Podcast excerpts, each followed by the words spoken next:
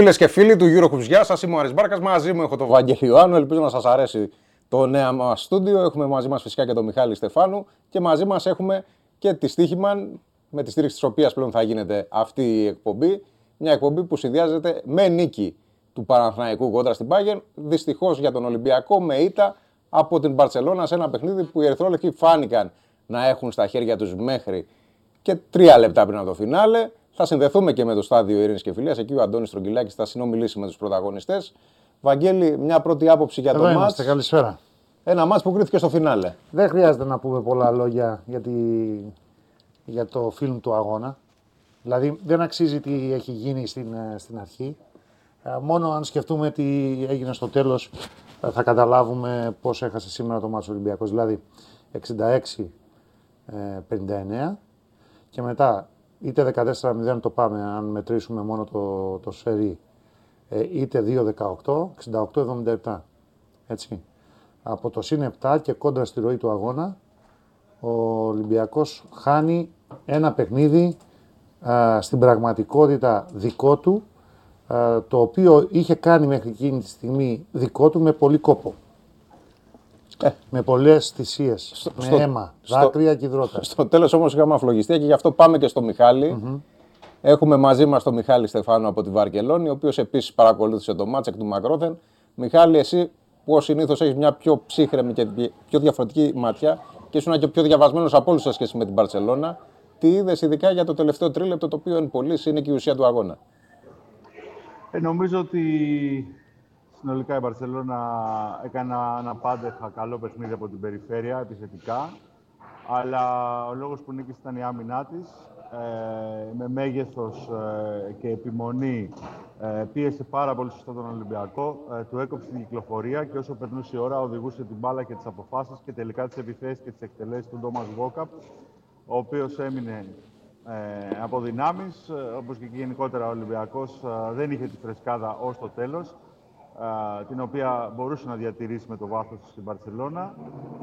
Ε, τακτικά δηλαδή και στρατηγικά ε, πήγε το παιχνίδι ακριβώς εκεί που ήθελε, ε, δίνοντας ε, τελικά τις, ε, τις κρίσιμες εκτελέσεις σε έναν παίχτη ο οποίος φυσικά και μπορεί να σκοράρει, το έχει κάνει, αλλά δεν είναι η μόνιμη πρώτη επιλογή. Είναι ένας ε, παίχτης που ε, πάντα προσπαθεί να βρει ε, την καλύτερη δυνατή λύση ε, μέσα από την κυκλοφορία της ομάδας. Ε, ούτε η μπάλα μπόρεσε να κουμπίσει πάρα πολύ ε, στο ζωγραφιστό, ούτε να βρεθούν ε, ο Κάναν με τον ε, Πίτερς ε, να βάλουν κάποια σουτ. Και έτσι ο Ολυμπιακός έχασε ως, προ, ως, το, ως προς το τελευταίο κομμάτι. Αλλά συνολικά νομίζω ότι η Βαρσελόνα, η οποία κέρδισε με το δίποντο την ΕΦΕΣ στο πρώτο παιχνίδι, με ένα πάρα πολύ ψηλό ποσοστό, το ψηλότερο σε όλη την πρώτη αγωνιστική, α, σήμερα βρήκε τρομακτικά πολλές λύσεις ε, με βάση το πώς παίζει ε, και τα στάνταρ της ε, έξω από τα 6-25. Ε, κάποια στιγμή είχε φτάσει στα 10 τρίποντα, 70%. Ε, και παρότι έκανε πολλά λάθη, 18, ε, κατάφερε να, να αντιδράσει και να μείνει ζωντανή πάλι με από το τρίποντο. Εκεί που ο Ολυμπιακός φάνηκε, όπως είπες ε, σωστά, να παίρνει στα χέρια του το παιχνίδι και μέσα στο σεφ, το, έχοντας γυρίσει την κατάσταση, κανείς δεν νομίζω ότι κανείς. Τέλος πάντων, υπερβολικό, αλλά οι περισσότεροι πιστεύω α, και από την εμπειρία τους α, τόσα χρόνια καταλάβαιναν ότι εφόσον ο Ολυμπιακός έφτασε σε εκείνο το σημείο να ελέγχει την κατάσταση, θα το πάρει κιόλας. Όπως και πάλι με, δύο, α, με ένα μεγάλο τρίποδο από τον Αμπρίνες ε, και ένα ε, καλάθι του Λαπροβίτολα, γύρισε γρήγορα η Μπάρσα και ο Ολυμπιακός μετά δεν είχε δυνάμεις. Αυτός πούμε το κάτι. σχόλιο. Ε, ο- φαινομενικά έχει δίκιο ο Μιχάλης.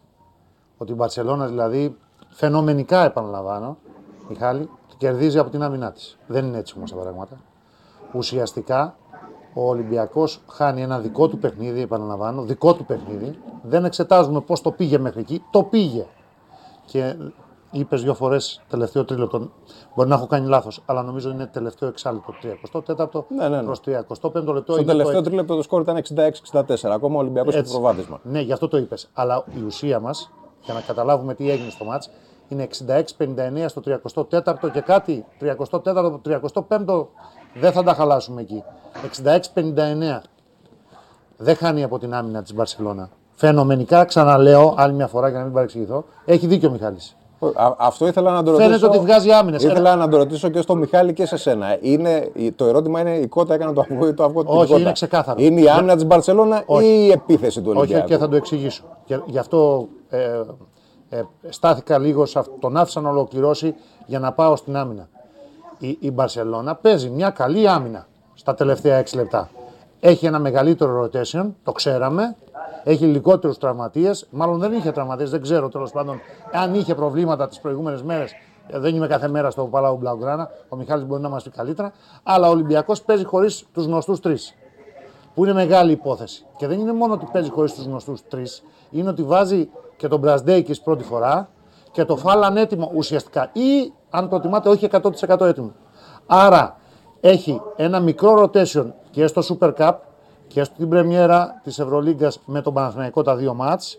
Σκοτώνονται εντός εισαγωγικών οι βασικοί του, παίζουν πολλά λεπτά, κερδίζει αυτούς τους αγώνες και έρχεται τώρα, πάει στο Αλεξάνδριο Ματών για να κερδίσει κατά δήλωση Μπαρτζόκα. Σωστό, γιατί ο Άρης ήταν πολύ δυνατός και, και, και, και σωστό ε, και αυτό. Και παίζει σήμερα ένα μάτς υψηλής έντασης, υψηλής έντασης και μεγάλων απαιτήσεων και το παίζει το μάτς σαν την γάτα με το ποντίκι παρά τις διακυμάνσεις, τα προβαδίσματα, το συν 10 της μιας, το προσπέρασμα της άλλης ομάδας, δεν το εξετάζουμε, φτάνουμε στην ε, ουσία. 66-59, 6 λεπτά πριν από το τέλος χοντρικά. Εκεί λοιπόν ο Ολυμπιακός ξεμένει από ενέργεια και γίνεται ευάλωτος. Και γι' αυτό χάνει το μάτς μόνος του και για να το προσωποποιήσουμε χάνει το μάτς μόνος του ο Γκόκαπ σήμερα. Όχι, ε, δεν ευθύνεται. Όχι, δεν να πάρει επιθέσεις. Το ναι, ναι. ανάθεμα επειδή είναι κουρασμένος ο Ολυμπιακός. Επειδή μένει, τώρα που έχουμε δει το έργο, περισσότερο από όσο θα έπρεπε έξω ο Κάναν εξαιτίας των τεσσάρων φάουλ. Και όταν είσαι στο 66-59, λες: Έχω ένα μαξιλαράκι ασφαλείας, ας τον βάλω και ένα λεπτό αργότερα ή δύο λεπτά αργότερα και τον κρατάς λίγο παραπάνω στον πάγκο. Μένει έξω, δεν έχει το καλό σουτ, το σίγουρο σουτ, την ατομική φάση, το άμε, την άμεση εκτέλεση. Και τότε κλείνει, εδώ είναι η ουσία, κλείνει η άμυνα της Μπαρσελώνα πολύ εύκολα γιατί τους βλέπει κουρασμένους, κλείνει τους παίκτες που είναι πιο, πώς θα το πω, α, πιο πιθανοί, ως πιο επικίνδυνοι, ε, πιο σίγουροι ως προς το να βάλουν ένα σουτ και να ξαναγίνει το match derby ή να το κλειδώσουν υπέρ του Ολυμπιακού. Ό,τι θέλει μπορεί να πει ο καθένας. Πάντως κλείνει τους καλύτερους επιθετικά εκείνη τη στιγμή δεν είναι ο Κάναν ακόμα μέσα, παίκτες του Ολυμπιακού. Και τι γίνεται, αφήνει, ρισκάρει. Στην πραγματικότητα λέμε τώρα, μεταφράζουμε, απλοποιούμε τα πράγματα. Τα λέμε πολύ ε, απλοϊκά. Α το πει και έτσι κάποιος. Αλλά νομίζω είναι απλό το πράγμα στο τέλος. Και αφήνει το Γόκαπ. Πρώτη επίθεση, mid-range, άστοχο. Δεύτερη επίθεση, mid-range, ενώ οι άλλοι κάνουν σερή, άστοχο. Τρίτη επίθεση, άστοχο σουτ και σε λήξη χρόνου. Το τελευταίο δεν το εξετάζω. Ε, ναι, ε, μετά... Έχει λήξει το μάτς, κάνει ένα σουτ από, το πλάι, απλά για να κάνει ένα σουτ. Μετά και το κλέψιμο που είχαν. Άρα, ε, σήμερα ο Ολυμπιακός χάνει, επειδή δεν έχει ενέργεια, δεν έχει δυνάμεις στο τέλος, ξεμένει ε, και κάνει κόντρα στη ροή και στο moment του αγώνα η Μπαρσελώνα ένα πολύ μεγάλο σερί, δύο 2-18.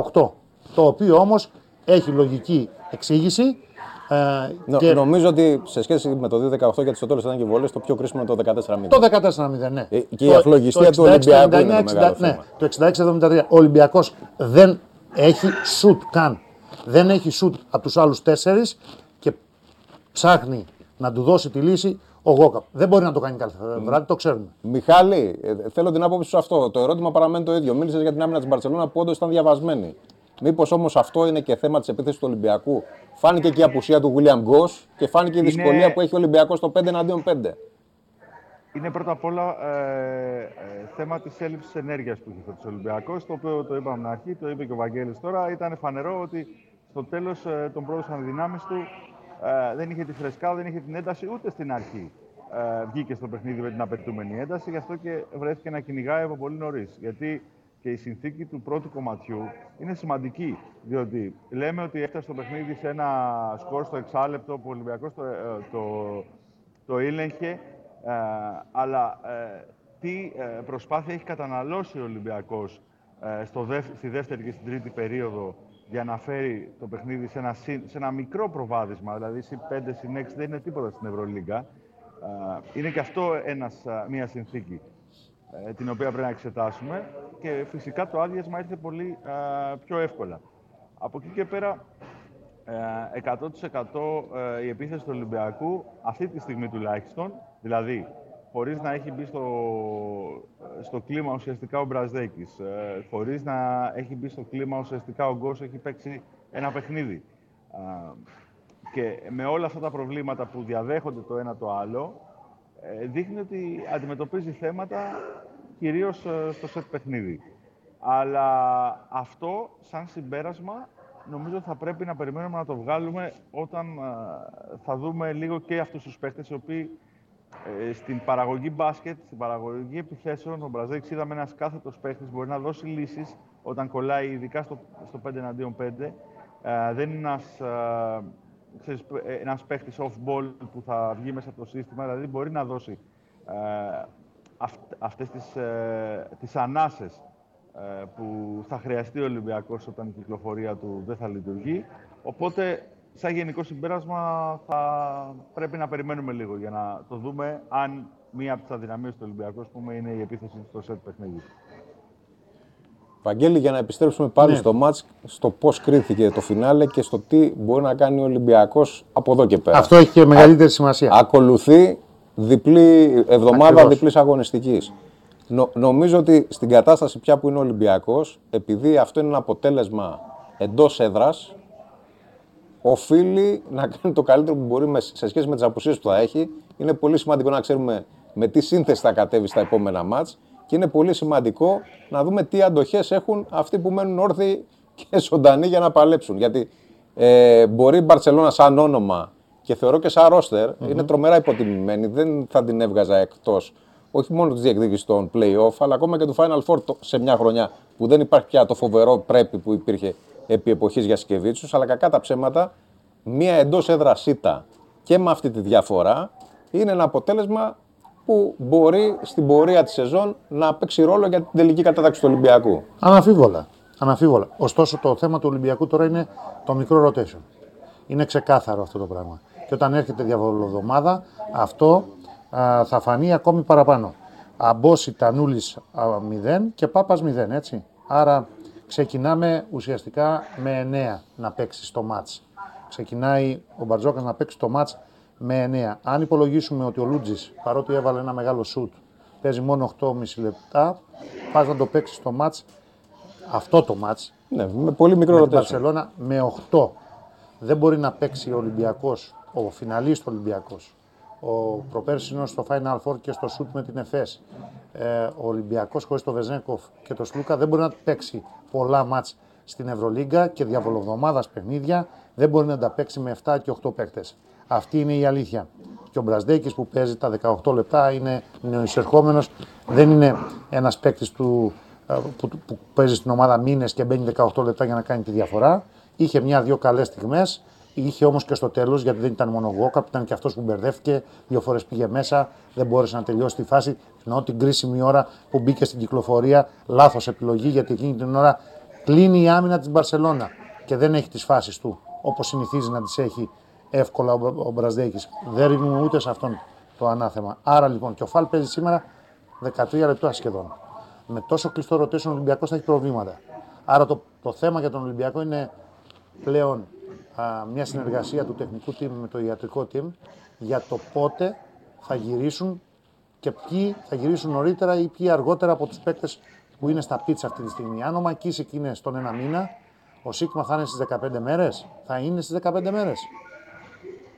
Ο Γκος πότε θα παίξει; Το, το ρεπορτάζ που μας μετέφερε, όσο δεν τον βλέπατε εσείς από την άλλη πλευρά της κάμερας, ο Σταύρος Μπαρμπαρούς είναι ότι την επόμενη εβδομάδα περιμένουμε να δούμε αν θα παίξει ο Γκος. Οι άλλοι δύο σίγουρα θα είναι απόντες. Και Μιχάλη, ο λόγος σε σένα για αυτό ακριβώς το σκηνικό που τώρα περιγράψαμε. Πριν πάμε στο Μιχάλη, θέλω να το ολοκληρώσω αυτό. Ναι. Είτε παίξει ο Williams Γκος, είτε δεν παίξει. Ο, κατά την άποψή μου, ε, εάν ο Ολυμπιακός θέλει να κυνηγήσει μεγάλους στόχους, γιατί είναι πολύ πιο δύσκολη η φετινή Ευρωλίγκα, την είδαμε την Παρσελώνα, ξέρουμε τι είναι η Ρεάλ, βλέπουμε τη Φενέρ πόσο δυσκολεύεται παρά το γεμάτο ρόστερ τώρα με τη Βαλένθια και βλέπουμε πώ ε, την πατάει τουλάχιστον στην αρχή η Μονακό. Με μια ομάδα πολλών εκατομμυρίων. Σήμερα έχασε από την Πολώνια. Ε, και νωρίτερα την περασμένη εβδομάδα Από τη Βαλένθια. έχασε από τη Βαλένθια. Η οποία δεν ξέρω Ξέρουμε πώς τώρα τι- κερδίζει τη Φενέρμπαξε που Ναι, μιλάμε. ξε- ναι, δεν έχει σημασία. Ξέρουμε όμως τι έχει. Ναι, δυσκολεύεται η η Φενέρ. Έχανε μέχρι να μπούμε στο στούντιο. Ξέρουμε τα προβλήματα της Μακάμπη, αλλά ξέρουμε και τη δύναμη, και τη δύναμη της ε, Ολύμπια. Μιλάνο. Η Παρτιζάν θα φτιάξει κάποια στιγμή και σήμερα η Ζαλγκύρης προσπαθούσε να ταπεινώσει τον Ερυθρό Αστέρα που είχε πάρει αέρα. Λοιπόν, τι θέλω να πω. Ο Ολυμπιακός, για να μην κρυβόμαστε, χρειάζεται ενίσχυση. Δεν μπορεί να πάει μέχρι το τέλος της σεζόν, σε αυτό το μαραθώνιο, με Πάπας, Τανούλη και να μπαίνει όταν έχει τραυματισμούς ο Αμπόση στην ομάδα. Δεν γίνεται να πάει με 8 και 9 παίκτες στην Ευρωλίγκα μέχρι το τέλος.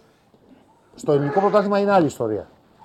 Στην Ευρωλίγκα είναι εντελώς διαφορετικά τα πράγματα. Ο Ολυμπιακός νομίζω πρέπει να ψαχτεί για να ενισχυθεί κι άλλο. Αυτή είναι η άποψή μου έτσι όπως το βλέπω σήμερα. Μι- Σε αντίθεση με ό,τι λέγαμε Μιχάλη, πέρυσι. μπάλα με σε σένα τώρα. Κατευθείαν. Το, το έθεσε το ερώτημα εντελώς άμεσα ο Βαγγέλης.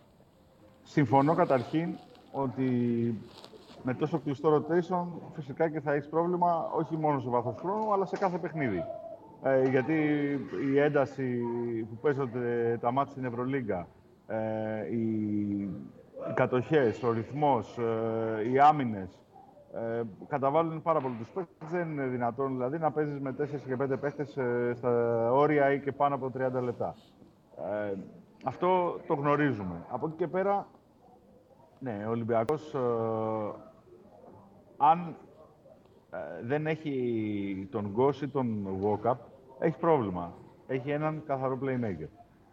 Ε, ξεκινάω από αυτό.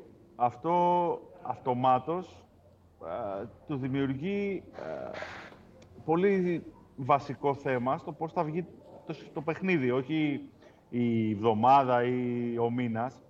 Ε, πηγαίνει με έναν καθαρό πόγκαρ ή το Λούτζι, τον οποίο δεν τον υποτιμούμε, αλλά βάσει το, του χρόνου και του ρόλου που έχει στον Ολυμπιακό, είναι ένας παίκτης ο οποίος μόνο σε, α, να το πω έτσι, συνθήκες έκτακτης ανάγκης ε, παίρνει σοβαρό χρόνο. Από εκεί και πέρα, α, το ίδιο ισχύει ε, λίγο πολύ και στους ψηλούς αυτή τη στιγμή, με τον Φαλ να είναι ανέτοιμος, ε, να έχει περάσει έναν τραυματισμό, το Σίγμα έξω, άρα ο Ολυμπιακός να έχει στο 100% αλλά και πολύ ε, καταπονημένο λόγο ε, αυτών των δύο περιστατικών με, με Φαλ και Σίγμα, τον Μιλουτίνοφ. Δύο οι πιο νευραλικές θέσεις ε, στο μπάσκετ, το 1 και το 5. Ο Ολυμπιακός χρειάζεται, αν μη τι άλλο, ε, υγεία, για να το πω έτσι, για να βγει. Αλλιώς θα πρέπει να δει τι θα κάνει. Αυτό είναι δεδομένο. Ε, αν πέρσι ήρθαν βολικά τα πράγματα σε αυτό το κομμάτι, δηλαδή οι περισσότεροι παίχτες ε, δεν έχασαν μάτς που λέμε, ε, είχε και πάλι ένα σχετικά ε, περιορισμένο rotation. Δεν είχε ένα μεγάλο, παρότι ήταν τρεις υψηλοί.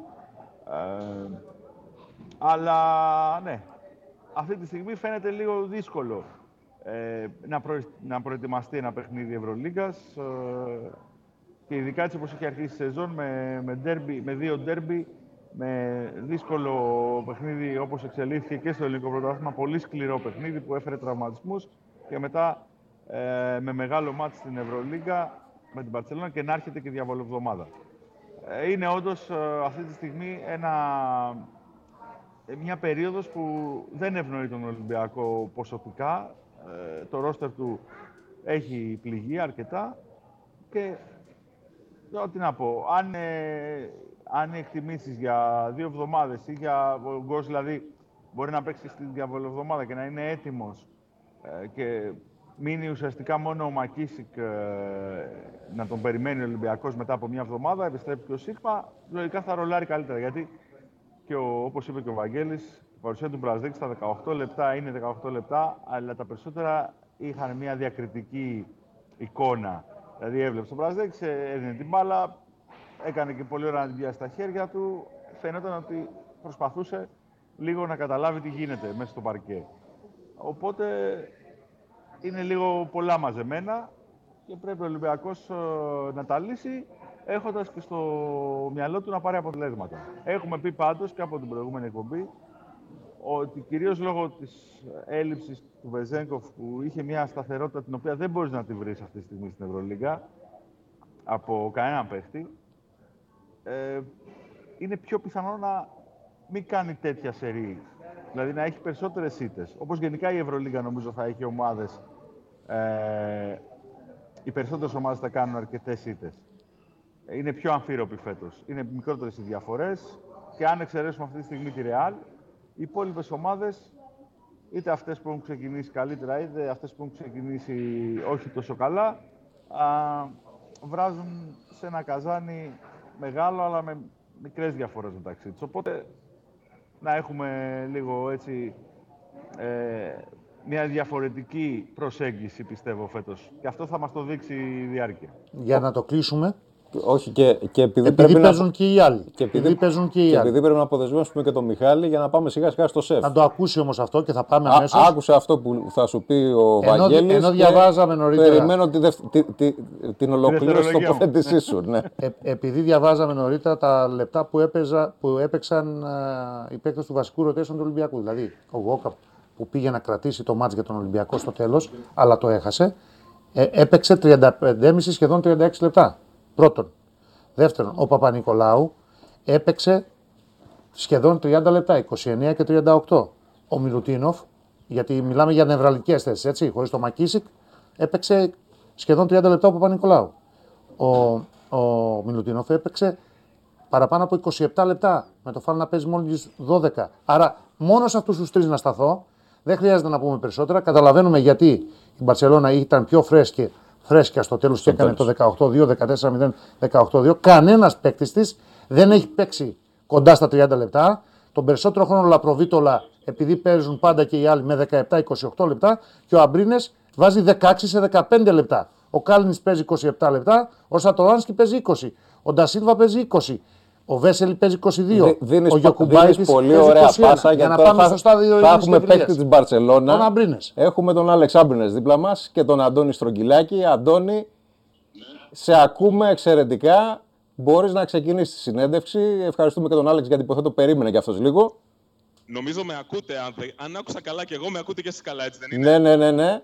Ωραία. Γεια σας ε, από το ΣΕΦ. Ε, ήταν για τον Ολυμπιακό 68-77 από την Παρσελώνα. Ένα 14-0 σερί από την Παρσελώνα στο τέλος. Και ο Άλεξ Αμπίνες που έχω δίπλα μου 7 πόντους έβαλε σε αυτό το σερί. Ήταν καταπληκτικός. 16 πόντι, 5 στα 7 τρίποτα.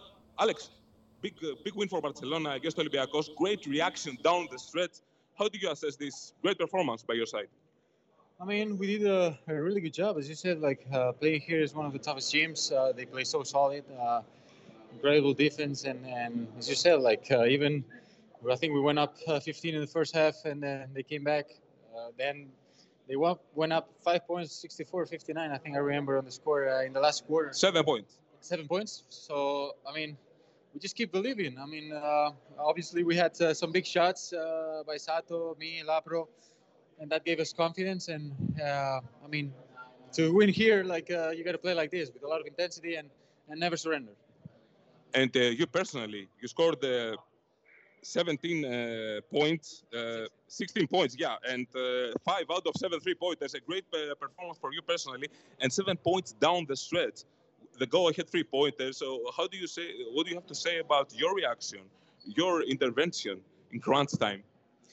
I mean, uh, we needed the, the those uh, quick threes. You know, we we we forced them. Uh, today they went in. Uh, uh, but you know, uh, with four or five minutes to go, as you said, down seven.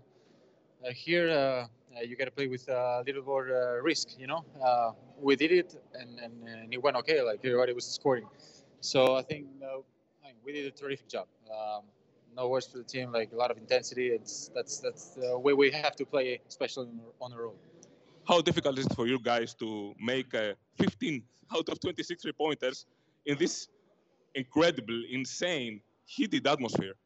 It is, it is crazy. I mean, um, as I said before, playing here it's it's so tough. Uh, not only because of the fans, uh, also because of the team. Like they, you guys play a lot with a lot of intensity, uh, a lot of aggression, and and that uh, means that uh, we play with uh, with patience. I think uh, we didn't risk too much in the beginning. Uh, we moved the ball really good, and then try to find the, the second and third uh, best option. Uh, and that's when um, Olympiacos gets a little bit tired, you know, because of the rotations, you move the defense, and and especially in the first half, we did a, a really good job with this. Uh, many teams that play here have said that they expect Olympiacos is a die-hard team. They expect them to make a, a comeback. What was the mindset when, in a game of runs, Olympiacos continued coming back and coming back and coming back, and uh, you saw them erasing all your leads? I mean, we knew. Uh, I mean, Olympiacos uh, was the finalist last year uh, of the EuroLeague. Uh, they have a, a, really, really good team. Obviously, they lost a couple of players, but they are new ones and they have a, a, really good block. you know, with uh, with uh, Coach Bartogas, and, and, I mean their uh, identity is like this. Uh, they they play hard. They they don't, they don't it doesn't matter if, if they go down 20 up 20. They, they play the same hard, uh, hard nosed basketball, and and it's a really tough team, you know. Um, as you said, uh, we knew the possibility of, of Olympiacos to come back because they're they're a really good team, but we just keep believing. as I said, we knew we were playing good, and that we, if we keep playing like this, uh, we're having the, our chances in the in the last quarter. So that's what we did, and, and at the end uh, we play better than them. 2-0 for Barcelona in EuroLeague uh, right now, and wins against the Final Four, if not the title contenders like Anadolu Efes and uh, Olympiacos, harder victories. How different is this Barcelona in comparison to last year, especially you know after undergoing a coaching change? And how different is it for you personally playing under coach Grimao in comparison to Saras? I mean, we're adjusting still, uh, even though we go 2 0, as you said. Uh, the team plays with a lot of more uh, speed and freedom, uh, I would say. Uh, we have the systems, but uh, inside the system, we have more freedom to play, talk with the players. And, you know, I mean, I've been playing with some of the guys for, for more than two, three years, and, and we know each other, and, and, you know, we can arrange some things on the court. You know, last year's was more like set plays, and, and, and we had to run those plays. So I mean, of course we're gonna have we know we're gonna have bad games because it's the beginning and we're still trying to figure it out. But if we play with this intensity. Uh, for sure we're going to have chances to win every game. Do you believe that Coach Grimao's system fits you guys uh, better than uh, the systems of Coach Saras and his philosophy in general? Yeah, I mean, we have uh, guys like uh, Sato, you know, that he likes to play open court. Uh, also, Lapro, you know, you know how he plays. Uh, he's uh, the best uh, player. Like he's really talented and on offense, and he needs this kind of freedom, you know, to to to let him play and, and score the ball, you know. And, and, obviously, the rest of the guys, after three years, well, four if you count the, the coach message that we really play the system. We, we're trying to figure out, but I really enjoying playing like this, you know. And, and obviously, when you score, it's, everything is good, you know. But, uh, but yeah, uh, we're really enjoying this this time with Roger now. Before uh, I let you go, I, I have to ask uh, the guys in the studio uh, if you if they have any questions for you. Έχετε κάποια ερώτηση συγκεκριμένα για τον Άλεξ ή σας κάλυψε; για Σκεβίτσου θέλω να ρωτήσω, οπότε είμαστε καλυμμένοι και πρέπει και να μεταφράσουμε. Οπότε ευχαριστούμε πολύ τον Άλεξ για να κάνουμε και μια περίληψη από ό,τι μας είπε. Γιατί είπε τόσα πολλά. Ναι, ναι, ναι. Εντάξει, να τον απελευθερώσω τον Άλεξ, ναι, να τον ναι, ναι. να φύγει και να του ευχηθώ καλό ταξίδι. Άλεξ, thank you very much for being on Eurohoops live show. Good luck the next part of the season. It's going to be a long one and a difficult one. And have a, have a safe trip back home. Thank you, Alex. Αυτός ήταν ε, ο Άλεξ Αμπρίνε. Ε, μίλησε για τα πάντα. Μίλησε, θέλω να σταθώ κι εγώ σε αυτό που είπε, Σάρη, στο ότι είπε μέσα στις άκρες ότι το, τα συστήματα του Ρότζερ Γκριμάου, του νέου προπονητής της Μπαρσελόνα, σε σύγκριση με αυτά τους Ενό Γεσκεβίτσιου και η φιλοσοφία ευνοεί πιο πολύ τους παίκτες. Ότι δίνει μεγαλύτερη ελευθερία στους παίκτες. Και αυτό, αν και την προσωπική μου άποψη λίγο για να προσθέσω σε αυτά που Άλεξ, ήταν ε, και μια μεγάλη συζήτηση τα προηγούμενα χρόνια που ήταν ο Σάρας στο τιμόνι στην Παρσελώνα, πόσο αυστηρά είναι τα συστήματά του, πόση ελευθερία δίνει στους παίκτες, αν είναι πολύ αυστηρός, αν μπορούν οι παίκτες να εκφραστούν στο γήπεδο, να είναι ο εαυτός τους. Μέχρι στιγμής η Παρσελώνα είναι πάρα πολύ νωρίς φυσικά. 2-0 όμως, νίκη απέναντι στην ΕΦΕΣ και, και σήμερα η νίκη απέναντι στον Ολυμπιακό. Ο νέο Ολυμπιακό είχε τις απουσίες που είχε, πολλές απουσίες, σημαντικές απουσίες. Αλλά το να κάνει comeback η Μπαρσελόνα στο σεφ, στα comeback του Ολυμπιακού, να βάζει 15 τρίποντα, αυτά δείχνουν πολύ, πολύ σκληρογημένη ομάδα για μένα. Δείχνουν μια πολύ σωστή νοοτροπία. Εντάξει, τα σουτ κάποιες μέρες θα μπουν, κάποιες μέρες δεν θα μπουν και καμιά φορά, όπως είχα δει και είχε επισημάνει πολύ ένα Αμερικανό δημοσιογράφο, καμιά φορά ταυτίζουμε την, την ευστοχία με το πόσο σκληρή και πόσο πνευματικά έτοιμη είναι μια ομάδα. Εντάξει, σήμερα η Παρσελόνα νομίζω έδειξε και τα δύο. Και νομίζω ότι το πιο ουσιαστικό στοιχείο είναι ότι βλέπουμε πως η Μπαρσελόνα παίζει ένα μπάσκετ πολύ πιο όμορφο, πολύ πιο απελευθερωμένο. Αυτά που είπε ο Άλεξ δηλαδή, τα είδαμε και στο παρκέ. Δυστυχώς για τον Ολυμπιακό στο φινάλε του αγώνα. Δεδομένα, ε, απίστευτη κίνηση μπάλας. Λαπροβίτολα, Σατοράνσκι, οι χειριστές και οι δύο και ο Γιωκουμπάητη έκαναν θαύματα. Ο Ολυμπιακός, αν εξαιρέσουμε την τέταρτη περίοδο, είχε, ε, σε σημεία δεν μπορούσε να σταματήσει αυτή η κυκλοφορία της μπάλας. Στην τέταρτη περίοδο διάβασε καλύτερα τις φάσεις, έκανε κάποια κλεψίματα, σταμάτησε κάποια play στη Παρσελώνα. Αλλά αυτό το kick out που έκανε ο Γιωκουμπάητη, ας πούμε, στην πρώτη περίοδο να μπαίνει μέσα, στο πρώτο μήχρονο γενικά, να μπαίνει μέσα, να βγάζει την μπάλα έξω, μία-δύο πάσες, ανοιχτό τρίποντο, εύστοχο τρίποντο. Σταμάτησε από ένα σημείο και μετά αυτό, αλλά είχαν ξεσταθεί οι παίκτες στην Παρσελώνα. Ο Ολυμπιακός είχε βέβαια και τις αποσίες του, ειδικά αυτή του Νάιζελ Βίλιαμς Γκο, κατά τη γνώμη μου, τα τελευταία λεπτά. Ένας έξτρα χειριστής, ένας άνθρωπος ο οποίος θα ξεκούραζε τον Τόμας Βόκαπ, ο οποίος έβαλε συνεχόμενους πόντους για να δώσει το, το προβάδισμα το συν 7 στον Ολυμπιακό. Όμως έκανε και πελάθη, ήταν η κούραση. Ε, δεύτερο συνεχόμενο παιχνίδι έντονο ε, για τον Ολυμπιακό στην Ευρωλίγα και αυτό με τον Άρη δεν ήταν, ε, για το ελληνικό πρωτάθλημα δεν ήταν καθόλου εύκολο. Μια ήττα για τον Ολυμπιακό, πιστεύω πλήρωσε πολλά πράγματα. Ήταν, ήταν πολλά στοιχεία τα οποία έδωσαν την νίκη στην Παρσελόνα και δεν έδωσαν τον Ολυμπιακό να πάρει στη νίκη. Λίγο καλύτερη περιφερειακή άμυνα, λίγο, καλύ, λίγο να μην ήταν τόσο εύστοχη η Παρσελόνα, λίγο καλύτερες επιλογές να έκανε ο Ολυμπιακός. Γιατί ουσιαστικά μιλάμε για ένα καινούριο παιχνίδι προς το τέλος του αγώνα. Έχει φύγει το μείον 15 του Ολυμπιακού, το έχει γυρίσει το μάτς. Το θέμα από ένα σημείο και μετά είναι πώς κρατάς το προβάδισμα. Το συν 7. Έχουμε, είναι και ο Τόμας Γκόκα που θα βγει τώρα, να μιλήσει, άμα θέλετε να μείνουμε live στο σεφ. Ε, εννοείται ότι θα μείνουμε live, γιατί η, η ουσία είναι ότι μέχρι τώρα είχαμε την αίσθηση ότι δεν θα γίνουν δηλώσεις από πλευράς Ολυμπιακού. Οπότε πλησίασε εκεί για να μιλήσεις, αφού θα μιλήσει συνολικά ο Τόμα Βόκαπ. Θα μιλήσει σε όλους τους ρεπόρτερ που είμαστε εδώ, ο Τόμα Βόκαπ. Έτοιμοι είμαστε.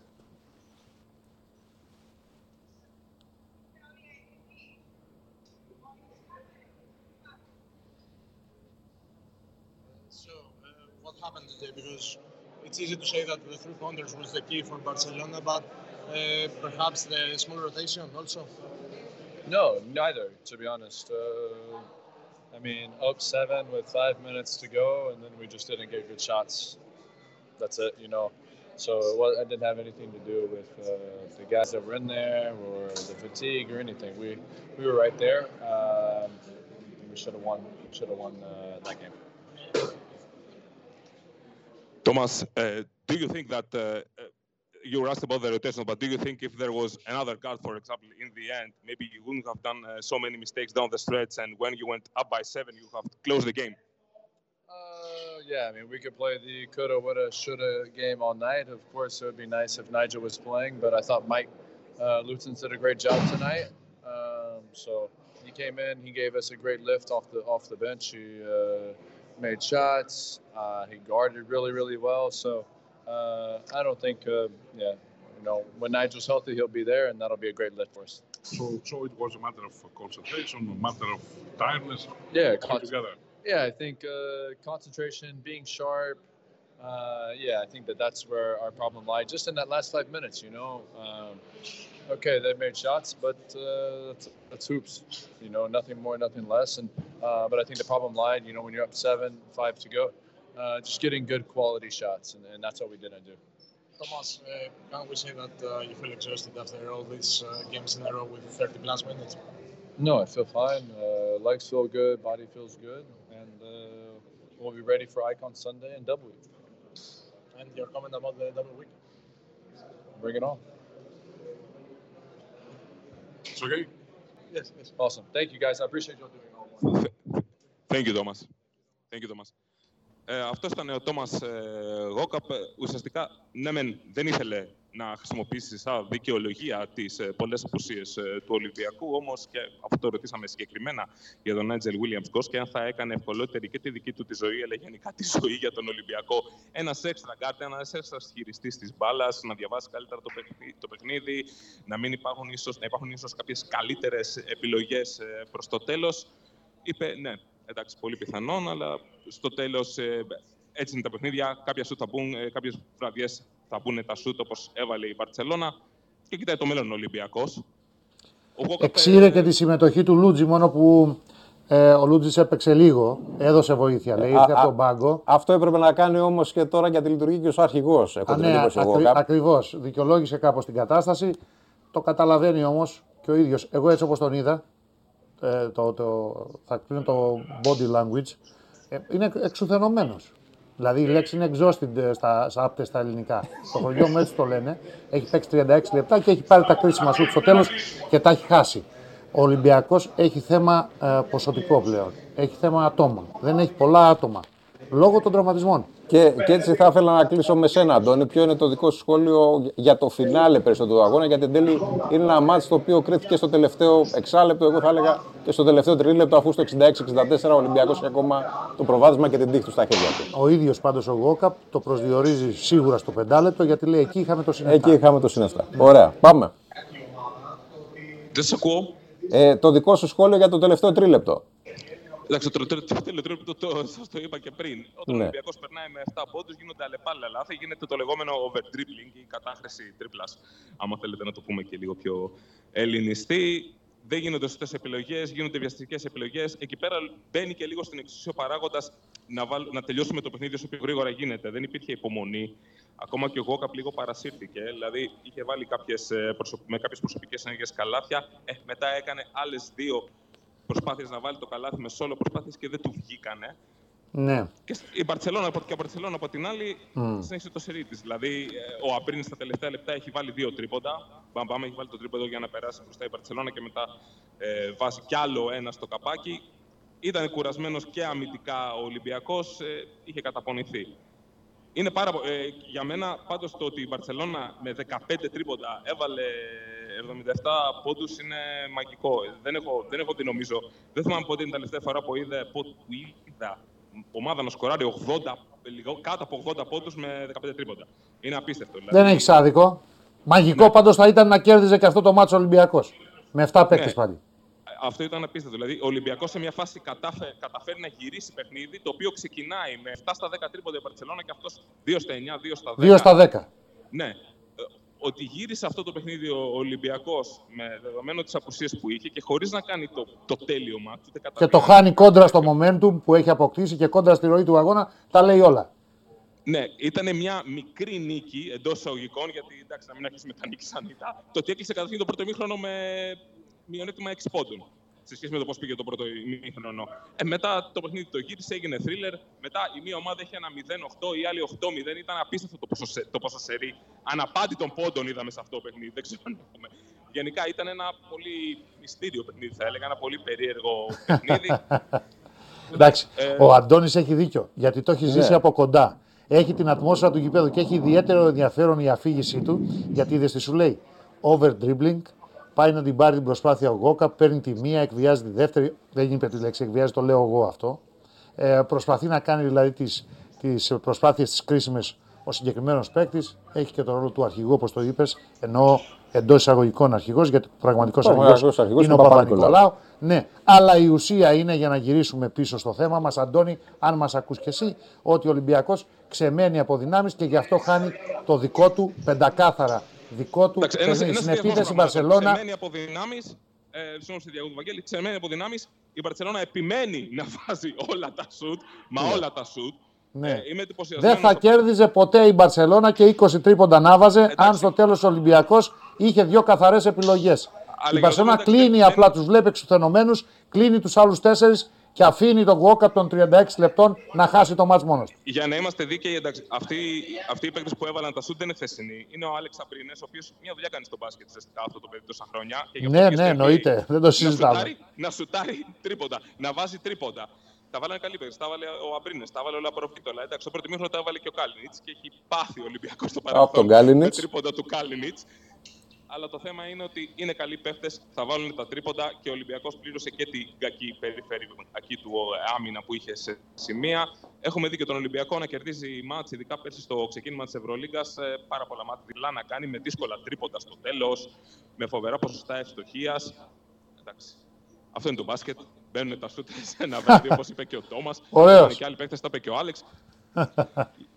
λοιπόν, αν δεν με θέλετε κάτι άλλο, Όχι, σε ευχαριστούμε πάρα πολύ. Σε Ήσουν ευχαριστούμε, εξαιρετικός. εξαιρετικός. Εξαιρετικότατο. Το ζήσες το μάτς. και καλό βράδυ να έχετε και καλή ξεκούραση. Ευχαριστούμε, Καλή Αντώνη. Επίσης. Λοιπόν, έχω ένα σχόλιο. Πριν φύγουμε. πριν το σχόλιο σου να πω κάτι ότι είπε και ο Άμπρινε μεταξύ άλλων ότι είναι πολύ σημαντικό να κάνεις τέτοια νίκη και να πετυχαίνεις τέτοια σουτ σε ένα τέτοιο γήπεδο, σε μια τέτοια έδρα, με ένα τέτοιο κόσμο και με ένα τέτοιο αντίπαλο. Ακριβώς, ακριβώς. η- ο- απ' τη μη- βλέπουμε τώρα την πλευρά του Ολυμπιακού, αλλά και από πλευράς Μπαρσελόνα, παρότι η Τον Μπαρσελόνα εκβίασε ουσιαστικά τον είναι μια Ολυμπιακό. εξαιρετική ομάδα που κοιτάζει, είναι υποχρεωμένη να κοιτάζει ψηλά. Το να κερδίσει τον Ολυμπιακό δεν είναι καθόλου πια απλή υπόθεση, δεν είναι καθόλου αμεληταίο μέγεθος. Πριν πάω στον Ολυμπιακό, μην το ξεχάσω, Ναι. ένα σχολιάκι. Ε, Δριός Πεσούσης, ως γνωστόν, πας ανήρξη λέγεται. Ναι. Τώρα πιάσατε εσείς τώρα, ε, βρήκατε παπά, θάβετε όχι το Γιασκεβίτσους όλους μαζί. Καλά κάνετε. Θα την περιμένουμε την Παρσελώνα. Είναι καλύτερη από πέρυσι. Αναφίβολα. Καλές οι προσθήκες. Μάλλον οι προσταφαιρέσεις που έκανε. Καταρχήν, ε, καταρχάς και καταρχήν, και τα δύο μαζί, έχει αφαιρέσει τον Μύρωτιτς, που λέει πάρα πολλά. Πάρα πολλά ο παίκτης των 6 εκατομμυρίων που ήταν εξαφανισμένος στα μεγάλα. Στα μεγάλα μάτσα. Πάρα πολλά. Και βάζει πολεμιστές μέσα. Ο Μύρωτιτς δεν είναι ακόμα τέτοιος. Θα τον δούμε. Αν θα γίνει πολεμιστής τώρα που πήγε στο Μιλάνο. Ο Γιασκεβίτσιους για μένα, και αυτή είναι μια αντιδημοφιλής, δεν είναι μια δημοφιλής άποψη, ε, ο Γιασκεβίτσιους είναι πολύ καλός προπονητής και δεν μπορεί να συγκριθεί με τον Γκριμάο. Ο Γκριμάο θα γίνει προπονητής. Άρα το να λέμε τώρα ότι το παιχνίδι του Ρότζερ Γκριμάο ευνοεί τους παίκτες της Μπαρσελόνα που έχουν μεγαλύτεροι άνε, κινούνται όμορφα, ναι, κάνουν πυρουέτες, ε, σουτάρουν από τα 9 μέτρα, βάζουν μανταρίνια, ε, κάνουν καρφώματα κτλ. Συγγνώμη τώρα, δεν είναι σοβαρά πράγματα αυτά. Λοιπόν, σήμερα η Μπαρσελόνα με το προστάσιο που έχει, με την υπεροπλία που έχει, θα είχαν με κάτω τα χέρια στο τέλος που θα έλεγε μια ψυχή. 66-59, αν είχε έναν καλό σχηματισμό πεντάδας Ολυμπιακός, το είπα νωρίτερα, αλλά τώρα με τσιγκλίζεται να το ξαναπώ. Κάνανε, έπρεπε να είναι μέσα. Δυο σουτάκια και τέλειωνε το μάτσι. Και θα, θα, θα, θα ρωτούσα εγώ τώρα το Στρογγυλάκι και τους υπόλοιπους και σένα να μας πείτε για τον κρυμάο. Αλλά τα αποτελέσματα σας δικαιώνουν. Θα το δούμε και στην πορεία. Ε, καθίστε, παιδιά, καθίστε. Κακώς τα λες αυτά σε μένα για τον Γιασκεβίτσιους. Θα τα δούμε και μετά. Για ευνόητους λόγους και Έτσι. πιστεύω Τώρα, ότι αυτό, ναι. αυτό Θα που τα δούμε ανέφερε και και, ο μετά. Άμπρινες ουσιαστικά. Ναι, ναι, ναι, ναι. Γιατί μεταξύ μας προφανώς έχουν αλλάξει πράγματα και στο πώς παίζει η Δεν το- Μπαρσελόνα με τον δεν το Γκριμάο. συζητάω. Θεωρώ ότι περισσότερο έχει να κάνει με, το, προ- με τους παίκτες που πια έχει η Μπαρσελόνα και λιγότερο με τη λογική του Γιασκεβίτσιους. Προφανώς ο Γκριμάου έχει δώσει Έτσι, να περισσότερες μην- ελευθερίες Ναι. και ίσως λίγη περισσότερη ταχύτητα, αλλά από εκεί και πέρα μην ξεχνάμε ότι αυτή η ομάδα έχει τη σφραγίδα του Γιασκεβίτσιου. Δηλαδή ο Λαπροβίτολα ακόμα και τώρα Έτσι, δεν τους είναι έ- νερό στο κρασί. Δεν τους νερό στο έφυγε όνομα ο του Σάρας. Γιασκεβίτσιου. Μην τρελαθούμε Δεν φταίει κιόλας. απαραίτητα ο Γιασκεβίτσιου. Μην Πολλά τρελαθούμε έγιναν. κιόλας. Πάμε δεν, όμως- δεν ξέρω αν έχουμε και τον Μιχάλη για να Το- το πούμε. τώρα, τον ξαναέχουμε Καλύτερα, στη να τον γραμμή. ξαναέχουμε σε λίγο. Πριν πάμε εκεί, για να κερδίσουμε λίγο χρόνο, Ναι. να δούμε κάτι πολύ ουσιαστικό, γιατί μετά θα πούμε και για τον Παναθηναϊκό λογικά. Ε. Ε, ναι. Λοιπόν, σήμερα ο Ολυμπιακός έπαιξε με την Παρσελώνα. Την Κυριακή παίζει εντός έδρας με την ΑΕΚ. Την Τρίτη πάει και παίζει στο Μιλάνο με την Ολύμπια. Την Πέμπτη παίζει μέσα με την Παρτιζάν. Και την άλλη Κυριακή 22 του μήνα ή Δευτέρα 23 του μήνα, δεν το έχω καθαρό, παίζει έξω με τον Κολοσσό. Δηλαδή σε 11-12 μέρες, χοντρικά το λέω τώρα, παίζει 5 παιχνίδια. Δεν βγαίνει το πρόγραμμα, ανεξάρτητα από το πόσες νίκες θα κάνει, δεν το εξετάζω αυτό. Δεν βγαίνει το πρόγραμμα με 7, Αριθμητικά. με 7 και 8 παίκτες. Πρέπει να γίνει κατανοητό. Η καταπώνηση είναι πολύ μεγάλη και δυστυχώς ο Ολυμπιακός ήταν η μοναδική ομάδα της Ευρωλίγκας που είχε 6 παίκτες στο παγκόσμιο κύπελο. Μην το ξεχνάμε αυτό. Ο Μπατζόκας το είπε πριν από 15 μέρες, πριν αρχίσουν τα παιχνίδια στο Super Cup. Είπε, είχαμε τη χειρότερη, είχα λέει, τη, χειρότερη χειρότερη προετοιμασία. προετοιμασία ever με σύλλογο. Αυτό τα λέει όλα και γι' αυτό βγαίνουν οι τραυματισμοί. Ξαναβάζω το θέμα της ενίσχυσης που θα το ξέρουμε μόλις δούμε και το ιατρικό δελτίο της επόμενης, μη σου πω και της μεθεπόμενης εβδομάδας. Πάντως μέχρι το τέλος του μήνα, κοντός ψαλμός, 30 του μήνα, Δευτέρα, Ολυμπιακός, Παναθηναϊκός για το ελληνικό πρωτάθλημα. Δεν είναι Ευρωλίγκα, χάνω ένα, κερδίζω ένα, καλύπτω το Δεκέμβρη, τα ξαναβρίσκω το Γενάρη, πάω στα play-off ή στα play-in το Μάρτι ή στις αρχές Απριλίου. Εδώ χάνεις το ΣΕΦ ή χάνεις το ΑΚΑ ή κερδίζεις το ΑΚΑ και είσαι με πλεονέκτημα έδρας συν την πρόσθετη περίοδος με το νέο φορμάτ στο ελληνικό πρωτάθλημα. Και μην ξεχνάμε, δεν παίζουν οι δυο τους Ολυμπιακούς και ο Παναθηναϊκός, θα τα πούμε και μετά αυτά. Παίζουν με την Παρσελώνα, με τη Ρεάλ, με την Παρτιζάν, τον Ερυθρό Αστέρα, με τη Φενέρ, το Μιλάνο και τη Μακάμπη, παρότι ξεσπιτωμένη στην Κύπρο και Θα δούμε. τον Η Οκτώβριο Μακάμπη εκτός είναι έδρας. πολύ μεγάλη ιστορία. Εγώ θα Ναι. σου βάλω και την Bayern στο Δεν εξής, παίζουνε- γιατί συμπαθώ τον Λάσο. Καλά. Εντάξει, βάλτε εσύ. Δεν σου χαλάω το χατήρι. Δεν παίζουν οι δυο τους. Γιατί γίνεται μεγάλη συζήτηση. Καφενιακή κατ' εμέ. Όχι, εδώ, ε, γι' αυτό είμαστε. Κατ' εσέ που Γι' έλεγε αυτό και είμαστε κατ' εμέ εδώ, μια ναι. άλλη ψυχή. Μάλιστα. Δεν παίζουν οι δυο τους. Υπάρχουν άλλοι που παίζουν καλύτερα, τουλάχιστον αυτό το μήνα. Ειδικά η Real. Λοιπόν, η να, Real. να πούμε καλό βράδυ στο Μιχάλη Στεφάνου γιατί ολοκληρώθηκε η σύνδεση μα μαζί του και διακόψαμε λίγο άκομψα γιατί φυσικά προηγείται η ζωντανή σύνδεση με το ΣΕΦ. Και πάμε στον Παναθηναϊκό. Λοιπόν, θα Ναι. ξεκινήσουμε με είδηση ανάποδα. Έτσι γιατί πρέπει. έδωσες πριν ωραία πάσα λέγοντας Έτσι ότι θέλει ενίσχυση Α, ο εννοείται. Ολυμπιακός. Λοιπόν, ο Παναθηναϊκός είναι στην αγορά. 100%. Οι, οι πληροφορίες του Eurohoops αναφέρουν ότι έχει ζητήσει πια λίστες με παίχτες που μπορεί να φύγουν από το NBA γιατί πλησιάζει το ξεκίνημα της σεζόν, θα έχουμε κομμένους Το είπαμε την περασμένη εβδομάδα, επιβεβαιώθηκε. Θα έχουμε τέτοιους παίχτες. Εμέσως, αλλά ουσιαστικά και από τον Αταμάν τον ίδιο. Ακριβώς, οπότε νομίζω ότι επειδή αυτά τα πράγματα είναι και λίγο συγκοινωνούν τα δοχεία, βλέποντας τον Παναθηναϊκό να κινείται στην αγορά, ίσως και ο Ολυμπιακός που έχει αφήσει και να αιωρείται ένα ανοιχτό παράθυρο για αυτό το θέμα, να ακολουθήσει. Κοίτα τώρα. Λοιπόν, δύο πραγματάκια. Επειδή τα ρεπορτάζ λένε ότι ψάχνει παίκτης στο φτερό. Σωστά; Σωστά. Παναθηναϊκός; Ναι. Μα, Στο 2-3 δηλαδή. ναι. Μάλιστα. Πάλι μη δημοφιλής άποψη θα εκφράσω. Μη δημοφιλή άποψη θα Ε, εκφράσω. Είσαι γκρικονικός. Ανεξάρτητα. Ότι είμαι, είμαι. Αλλά ανεξάρτητα. Περίμενε, θα σου εξηγήσω. Για μένα ο Παναθηναϊκός θέλει ένα δεύτερο λεσόρ ή και κάτι καλύτερο. Για μένα θέλει δηλαδή ενίσχυση στο 5. Ναι. Για ποιο πράγμα το λέω, γιατί, γιατί το λέω αυτό. Αν θέλει να χτυπήσει όλους τους τίτλους, σε αυτούς που είναι ακόμα μέσα. Και βεβαίως αν θέλει να πάει στο Final Four. Για την Ευρωλίγκα μιλάμε. Για το Final Four μιλάμε. Ούτε καν για τα play-off ή τα play-in. Να εξηγούμαστε. Άμα είναι για μια μέτρια κατάσταση, για ένα average, χαρά είναι. μια χαρά. Δεν χρειάζεται να πάρει καν κι άλλον NBA. Το ίδιο λέμε και για τον Ολυμπιακό. Ότι πρέπει να κοιτάξει την ενίσχυση, ειδικά αν παραμένουν αρκετοί στα πίτς. Γιατί ο Ολυμπιακός δεν είναι ότι δεν έχει τρίτο σέντερ. Ο Σίγμα ακόμα ανεξάρτητα από τον τραυματισμό Ναι, του. ναι, ναι, ναι. Δεν έχει λύσει την εξίσωση, όπως λέμε, τη γνωστή ατάκα. Και βεβαίως βλέπουμε το έλλειμμα και στην περίμετρο, έτσι. Δεν επανερχόμαστε. Ε, άρα ένα το κρατούμενο. Όλοι είναι στην αγορά, όλοι παρακολουθούν τι γίνεται. Σημασία έχει να ξέρεις πού πονάς παραπάνω. Ή, να- ή- ή αυτός που θα πάρει να σου Γνώμη μου. ταιριάξει. Ή Γνω- αυτός που θα πάρει να σου ταιριάξει. Γνώμη μου. Τώρα θα μου πεις εσύ, αν βρεις ένα μπεχταρά και δεν είναι στη θέση που πονάς περισσότερο, αλλά μπορεί να κάνει τη διαφορά και σε άλλη θέση, δεν θα τον πάρεις. Θα τον πάρεις άμα έχεις τα λεφτά. Θα τον πάρεις. Θα τον πάρεις. Εντάξει, τώρα- Αλλά πρέπει να βλέπουμε και πού είναι οι χτυπητές αδυναμίες των ομάδων. Όχι, όρισε μου και τον Μπεχταρά γιατί θεωρητικά. Ο Φοντέκιο είναι μπεχταρά. Ο Φοντέκιο δεν Ο του Κέντρικ κουνιέται. Νάν είναι Άστο, παιχταράς. Ο άστο. Κέντρικ Νάν είναι Κέντρικ παιχταράς. Νάν το συζητάμε. Ο Τέρενς Ρος και ο Τέρενς Ντέιβις είναι παιχταράδε.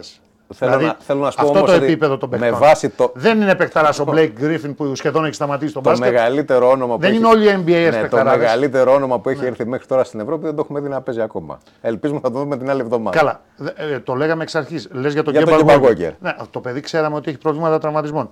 Αλλά οι παίκτες που λέμε, ε, τώρα μιλάμε για δυνατά παιδιά. Πρώτα απ' όλα αθλητές, υπεραθλητές και μετά μπασκεμπολίστε. Κατ' εμέ. Όπως είναι ο Φοντέκιο. Τον είδαμε από κοντά. Τον έχουμε δει πολλές φορές από κοντά. Εντάξει, Τρο- ο, τρο- ο, η σωματοδομή ο, του σε ο, τρομάζει. ο Φοντέκιο δεν φεύγει. Δεν το είπα εγώ ότι φεύγει. Γιατί Άλλο. ο Φουρνιέ φεύγει, για παράδειγμα. Ο, ο Φουρνιέ και αν δεν φεύγει με 20 Κανένας δεν εκατομμύρια. φεύγει από αυτούς. αυτούς δεν φεύγει κανένας. Ναι. Μην το... Άλλο το ένα, άλλο το άλλο. Λοιπόν, και πάμε στον Παναθηναϊκό με φοβερή δήλωση Ανταμάν για τις προπονήσεις. Ναι.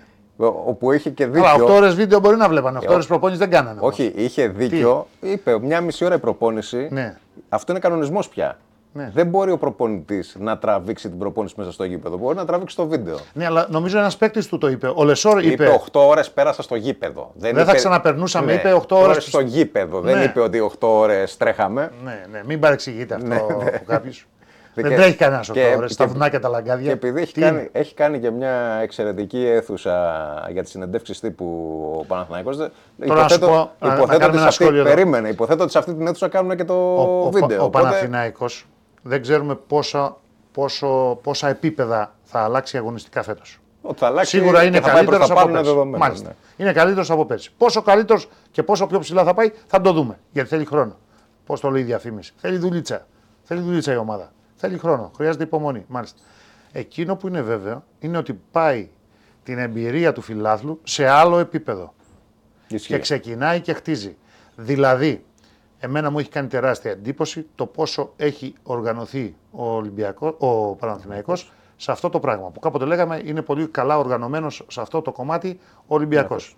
Αυτή τη στιγμή ο Παναθηναϊκός στοχεύει να προσφέρει πολύ καλές υψηλού επίπεδου για την ακρίβεια υπηρεσίες στο φύλαθρο που θέλει να πάει να δει ένα παιχνίδι. Και πλέον είναι διασκέδαση να πάει να δει το παιχνίδι.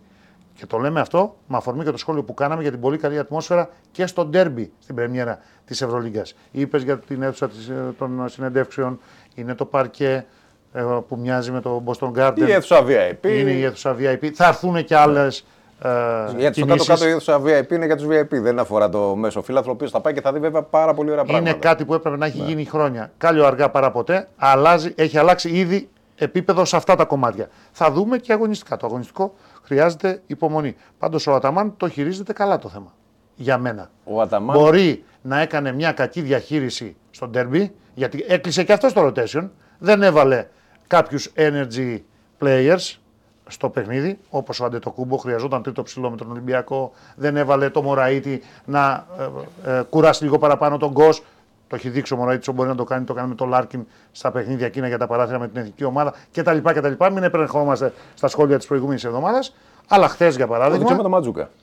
Ναι, χθες για παράδειγμα, ε, παίζει και θυμίζει τον καλό Παναθηναϊκό του παρελθόντος, όχι στο απόλυτο επίπεδο, αλλά αρχίζει να μπαίνει στα καλούπια.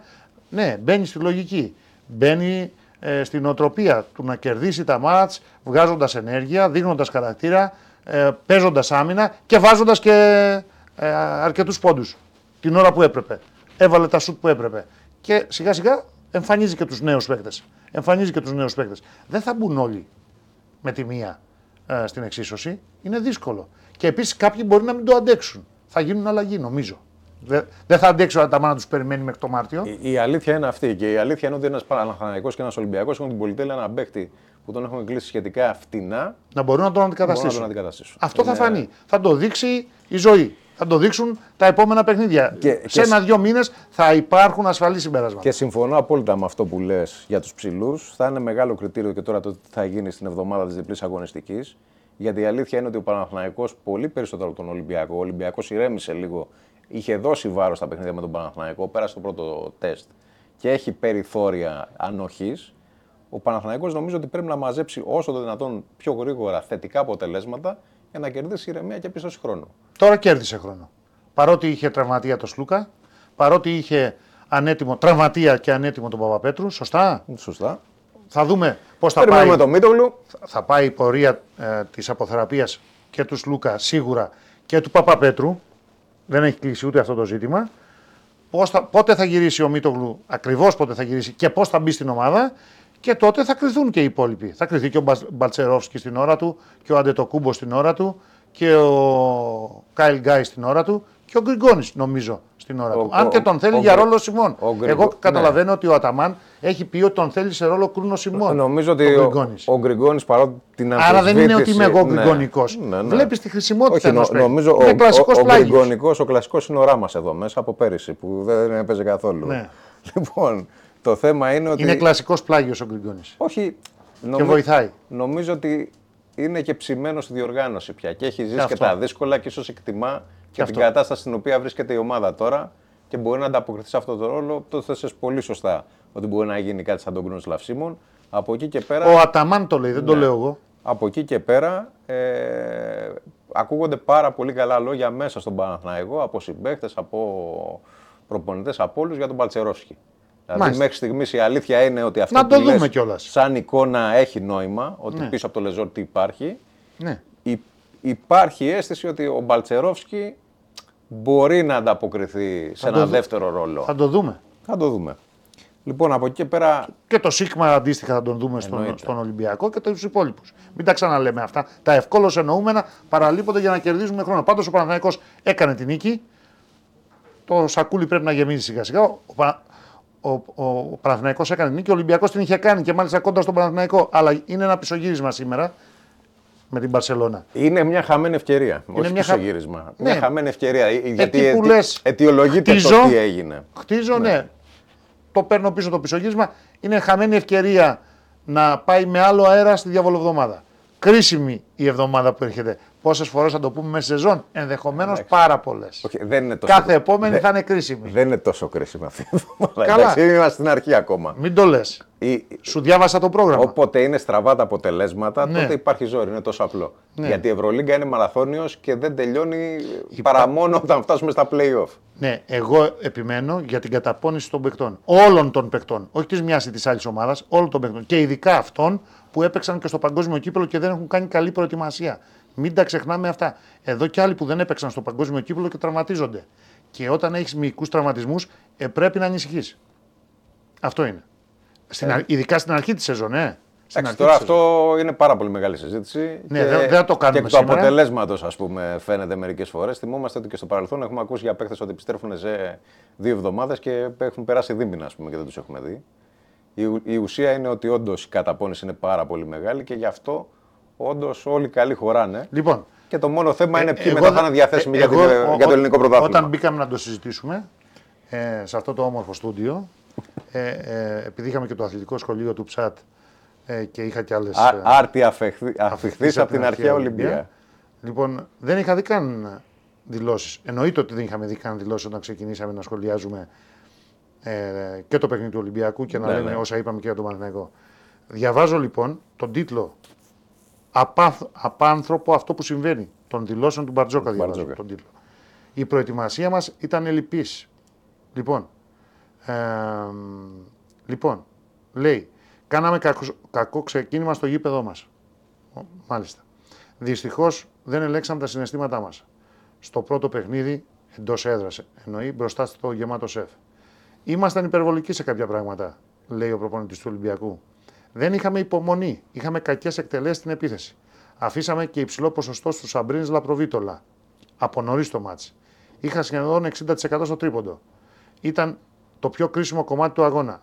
Προηγηθήκαμε με 7 πόντους, το 66-59 που λέμε. Έβαλαν δύο τρίποντα και κάθε φορά που παίρναμε το προβάδισμα έβαζαν δύσκολα σου. Βεβαίως όχι στους 7 πόντους. Ε, νωρίτερα. Εκεί ο Ολυμπιακός δέχτηκε Ναι, 2-18, 14-0 και 2-18.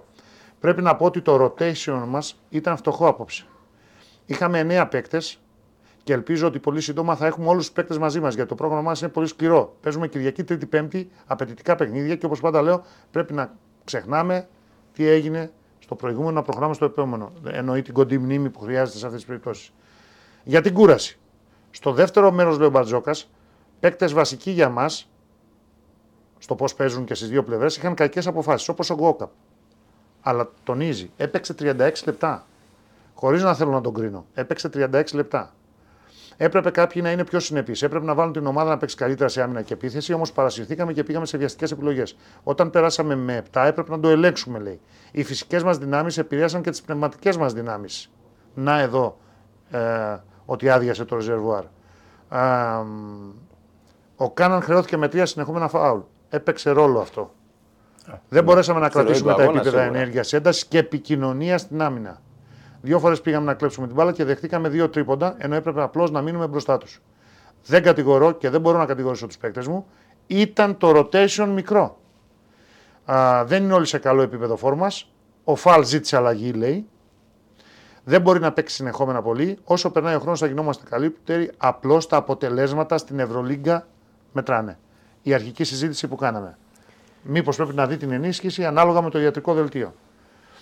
Δεν θέλω να παρουσιάσω σαν κούραση ότι είχαμε τους περισσότερους διεθνείς τον ρωτήσαν στο παγκόσμιο κύπελο, αυτό που λέγαμε νωρίτερα. Ξεκινήσαμε με καλές νίκες στι δύο κόντρα στον Παναθηναϊκό, λέει. Αλλά αυτή τη στιγμή νιώθω ότι έπρεπε να είμαστε περισσότεροι. Ε, είδατε τον Williams Γκος πώς έπαιξε με τον Παναθηναϊκό. Σκεφτείτε ότι ο Μιλουτίνοφ έπαιξε 35 λεπτά με τον Παναθηναϊκό και άλλα τόσα με τον Άρη. Νιώθω ότι όλοι προσπαθούν και εμείς προσπαθούμε να τους κρατήσουμε φρέσκους. Έχουμε ταλέντο και ομαδικό πνεύμα. Τώρα προσπαθούμε με μπαλώματα. Για το πρόγραμμα ξαναρωτήθηκε και έδωσε απαντήσεις για το πώς παίζει ο κάθε παίκτης με βάση τις εξετάσεις, το αν είναι κουρασμένος, το αν έχει ανεβάσει γαλακτικό οξύ, τα γνωστά. Εντάξει, ούτω, ούτως ή Και τα άλλως λοιπά, η και τα λοιπά, και επιστήμη τα λοιπά. της εργασιο- εργασιοφυσιολογίας, συγγνώμη, Άρα και μάθ- έχει προχωρήσει, έχει κάνει άλματα. Οι ελληνικές ομάδες αυτό δεν έχουν θέμα. Άρα, χ- χωρίς να θέλουμε να ευλογήσουμε τα γένια μας, Τι- δεν χρειάζεται. Εντάξει. Έρχεται ο Μπαρτζόκας που κάνει τη δική του ανάλυση, έτσι, που ξέρει καλύτερα την ομάδα του και ουσιαστικά παραδέχεται αυτό που λέμε. Αν έχεις στα πίτσα για πολύ καιρό τόσους παίκτες ε, και ο, ο ένατος, ο δέκατος, ο εντέκατος και ο δωδέκατος παίζουν από ελάχιστα έως καθόλου, χρειάζεσαι άτομα. Αυτό είναι. Σι- σίγουρα, απλά δεν Τώρα, ξέρω έτσι όπως επειδή έχει ξεκινήσει- αποκαλύψαμε- Έτσι όπως έχει ξεκινήσει η ομάδα, έτσι όπως έχει γίνει η προετοιμασία, τι ακριβώς χρειάζεται και πότε προλαβαίνεις να το πάρεις και να το κουμπώσεις. Ε, καλά, ο Ολυμπιακός είναι φανερό ότι χρειάζεται τρίτο σέντερ. Ο Τανούλης δεν μπορεί να παίξει σε αυτό το επίπεδο. Και χρειάζεται και άλλη μία ενίσχυση, αν μπορεί ε, αυτό να γίνει, στην περιφέρεια. Θα μου πεις, θα πάρει άλλους δύο Αμερικανούς για παράδειγμα; Όχι. Όχι. Κοίταξε, έγινε ο Ελάιζα Μήτρου Λόγκ Έλληνας. Με τη fast track διαδικασία της διοίκησης του Περιστερίου και του μέλους της ΚΑΕ και νομικού συμβούλου της ομάδας του Αντώνη του Αντωνίου. Είδαμε και την καινούργια ταυτότητα, την πολυσυζητημένη καινούργια ταυτότητα. Εγώ έχω την παλιά. Θα δούμε. Έχουμε δύο-τρία χρόνια περιθώριο να πάρουμε την καινούργια. Λοιπόν, δεν έχει ραντεβού για να πάρεις. Δεν είναι, αυτό σου λέω. Έχουμε, γι' αυτό το είπα. Όχι, τη θέλω την καινούργια, αλλά Όλοι τη θέλουμε. πού να πάει να την πάρεις. Ε, στο περίπτερο; Λοιπόν, ε, έγινε Έλληνας. Πράγμα που σημαίνει ότι ακολουθεί, γίνει και ο Ναζ. ακολουθείται και η ίδια διαδικα- διαδικασία για τον Ναζ. Να μια καλή επιλογή για τους αιώνιους. Να σου πω και μια Που ακόμα. δεν πήραν το Ρογκαβόπουλο. Να- να σου που πω- δεν πήραν το Ρογκαβόπουλο. Να σου πω μια ακόμα καλύτερη. Να μια ακόμη καλή επιλογή για τους αιώνιους. Ναι, Μια καλύτερη, μια πιο δοκιμασμένη. ναι. Είναι η Καλάθης. Νικαλάθης, εντάξει, είναι κάτω από συμβόλαιο μεγάλο. Νικαλάθης, ε, εντάξει. Ε, Δεν θα είναι εύκολο, Το ξέρω. αλλά γίνεται. Το ξέρω, Άρη, αλλά 1,5 εκατομμύριο. Ναι, 1,5 Ναι. εκατομμύριο. Ναι, το, δύσκολο. οποίο, το οποίο όσο τρέχει σεζόν δεν θα είναι. Ε, δεν ένα- νομίζω. Αν πά- Όσο τρέχει σεζόν αν δεν πας θα στο είναι τέλος 1,5 του πρώτου γύρου εκατομμύριο. να, πας το, να πάρεις το Μήτρου Λόγκ το καλό Ναι. από τη Ζαλγκύρη, δεν νομίζω να σου κοστίσει 1,5 εκατομμύριο. Όχι, θα είναι πιο φθηνός από τον Καλάθη. Μπράβο. Αλλά ο Καλάθη είναι ο Καλάθη. Πόσο χρόνο είναι ο Μήτρου Λόγκ, δεν είναι μικρός πια. ε. Δύση ο 28, Καλάθης. 29. Δύση. Ναι, Δύση. εντάξει, δύση. Δύση. Ο άλλος Ανατολή. Να σου πω, Ναι. Βοηθητικό θέλεις, έμπειρο που να ξέρεις Ναι, αλλά ο ένας Ανατολή, ο άλλος παραπάνω. Ναι, φρέσκια σήμερα η Μπαρσελόνα.